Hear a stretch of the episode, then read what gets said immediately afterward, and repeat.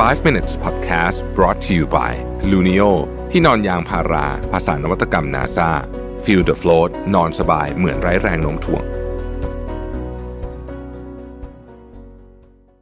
สวัสดีครับไฟว์ minutes นะครับคุณอยู่กับประวิทย์ หานุสาหะครับวันนี้ผมมาบทความจากเดวิดเคลียร์นะฮะชื่อว่า The Problem with Advice from Successful Writer นะฮะก็คือคำแนะนำจากคนที่พูดเรื่องเกี่ยวกับความสำเร็จนะฮะมันมีปัญหาอะไรบ้างในฐานะที่เป็นคนเขียนหนังสือแล้วก็ทำรายการแนวนี้เหมือนกันคือพูดเรื่องความสำเร็จเหมือนกันเนี่ยนะครับแล้วก็ทำมาหลายปีเนี่ยผมก็เริ่มเห็นแพทเทิร์นคล้ายๆกับบทความนี้เหมือนกันนะฮะไอ้ประเภทที่บอกว่าสู่สำเร็จที่จะตึ๊ดตึ๊ดตึ๊ดตึ๊ดอย่างเงี้ยนะฮะมันมีปัญหาอยู่ในตัวมันเหมือนกันแต่ต้องบอกไว้ก่อนเลยว่าไม่ได้แปลว่ามันใช้ไม่ได้นะครับ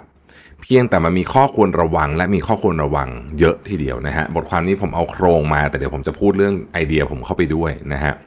คืออย่างนี้ฮะไม่ว่าคุณจะพูดถึงความสำเร็จในแง่ไหนก็ตามจะเป็น YouTube จะเป็นมหาเศรษฐีจะเปิดบริษัทจะอะไรก็แล้วแต่เนี่ยนะครับเอ่อมันมีสิ่งที่เรียกว่ากระบวนการ Cherry Pick Cherry Pick ก็คือว่าเราเลือกบางอย่างเท่านั้นที่มาพูด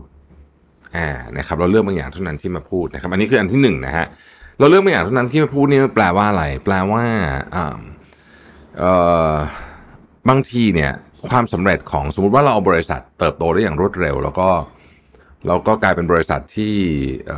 จดทะเบียนในตลาดหลักทรัพย์ได้อะไรแบบนี้แล้วเขาก็มาเล่าเรื่องนี้เนี่ยนะฮะก็ไม่ใช่ว่าเขาไม่เก่งนะคนเล่านะเขาก็เก่งแหละหลายคนก็คือตรงไปตรงมาไม่มีอะไรแต่บางทีเนี่ยเวลาเล่าเนี่ยนะครับหลายคนจะเล่าแบบเชอร์รี่พิกก็คือจุดที่มันเป็นจุดที่เป็นตัวส่งเสริมเขาอย่างรุนแรงเลยเนี่ยนะฮะเขาอาจจะไม่ได้พูดถึงนะฮะอาทิคู่ค้าที่ใหญ่ที่สุดของเขาเนี่ยเป็นเพื่อนสนิทกับคุณพ่อสมมุตินะฮะนึกภาพออกไหมคู่ค้าที่ใหญ่ที่สุดเนี่ยสมมุติบริษัทหนึ่งเขามีลูกค้าสมมุติบริษัท บี ทู บี มีลูกค้ายี่สิบรายลูกค้าที่เป็น สี่สิบเปอร์เซ็นต์ ของยอดขายเนี่ยนะฮะเป็นเพื่อนสนิทกับคุณพ่ออ้าวอย่างเงี้ยนะฮะมันก็เป็นการ cherry pick information ที่ไม่ได้บอกเรามาที่ไม่ได้บอกเรานะครับพอเราอ่านเพลินๆเราก็จะรู้สึกว่าเฮ้ยคนนี้แบบเพราะทำงานหนักจึงประสบความสำเร็จซึ่งก็ไม่ได้แปลว่าเขาไม่ได้ทำงานหนักนะก็เชื่อว่าเขาทำงานหนักนั่นแหละนะครับแต่ว่ามันมีเรื่องที่เขาไม่ได้บอกหรือเรื่องที่เขาเลือกที่จะไม่บอกเขาเลือกที่จะ cherry pick มุมของการทำงานหนักของการต่อสู้ของการมี resilience เป็นต้นนะครับแล้วการ cherry pick เนี่ยบางทีมันเป็นไปโดยอัตโนมัติเหมือนกันกรณีที่ผมยกเมื่อกี้อาจจะเป็นกรณี extreme สักหน่อยนึงแต่ส่วนใหญ่มันเป็นไปโดยอัตโนมัติและตัวผมเองบางทีนะเวลาเล่าอะไรให้ใครฟังเนี่ยผมก็เชอร์รี่พิกเหมือนกันเออต้องบอกแบบนี้นะครับเพราะฉะนั้นก็เข้าใจประเด็นนี้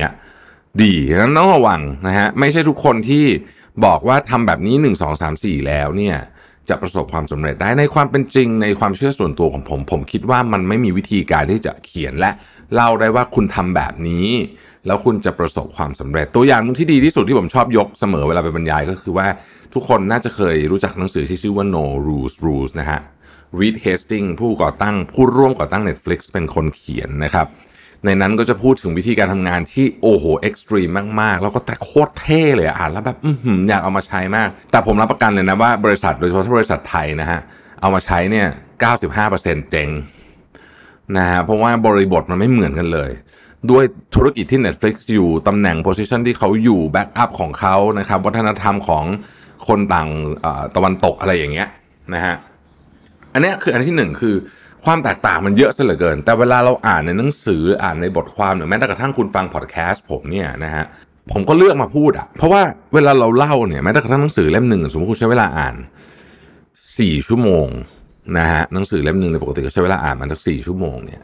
แต่มันคือเรื่องยี่สิบปีอ่ะห้า สามสิบปีอ่ะนะครับแน่นอนมันต้องมีอะไรบางอย่างที่ไม่ได้อยู่ในนั้นด้วยนะฮะ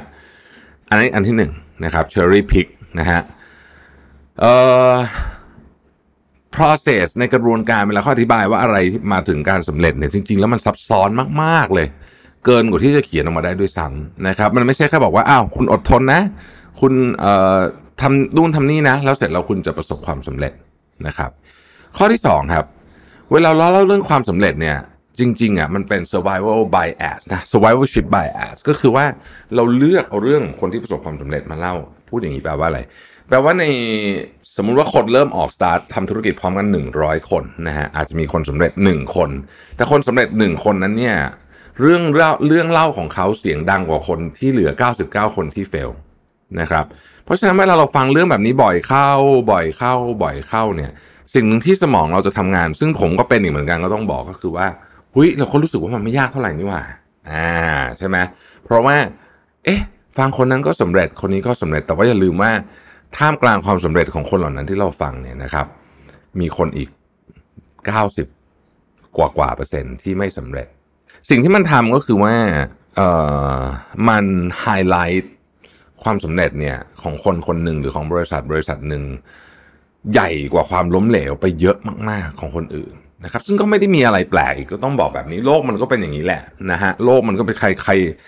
คนคนล้มเหลวส่วนใหญ่ก็คงไม่ได้มาออกหนังสืออะไรกันตลอดเวลาเยอะแยะมากมายอาจจะมีบ้างแต่ว่าไม่ได้เยอะมากนะครับ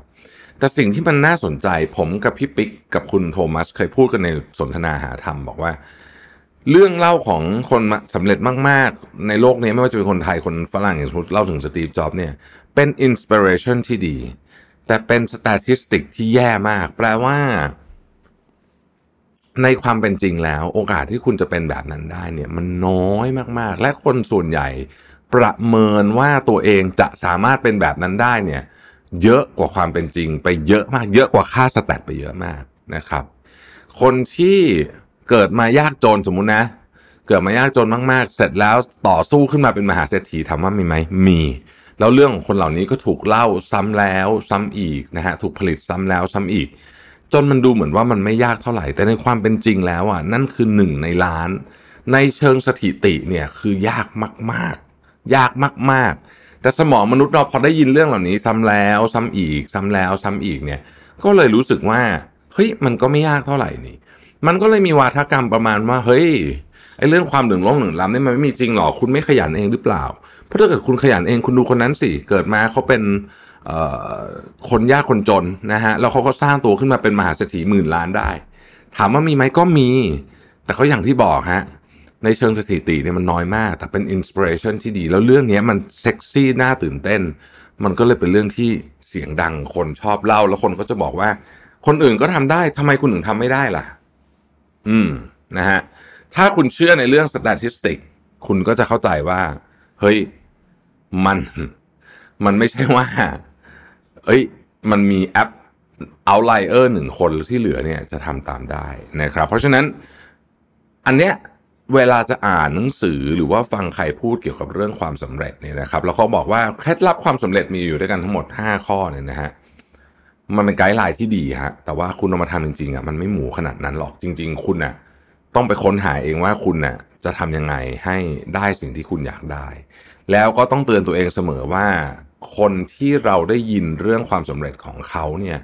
เขาเป็น abnormally ในค่าของสถิตินะฮะเขาเป็น outlier เขาเป็นคนที่ไม่ได้อยู่ใน curve ซึ่งของแทบทุกอย่างบนโลกใบนี้เนี่ยมันอยู่ใน curve ทั้งนั้น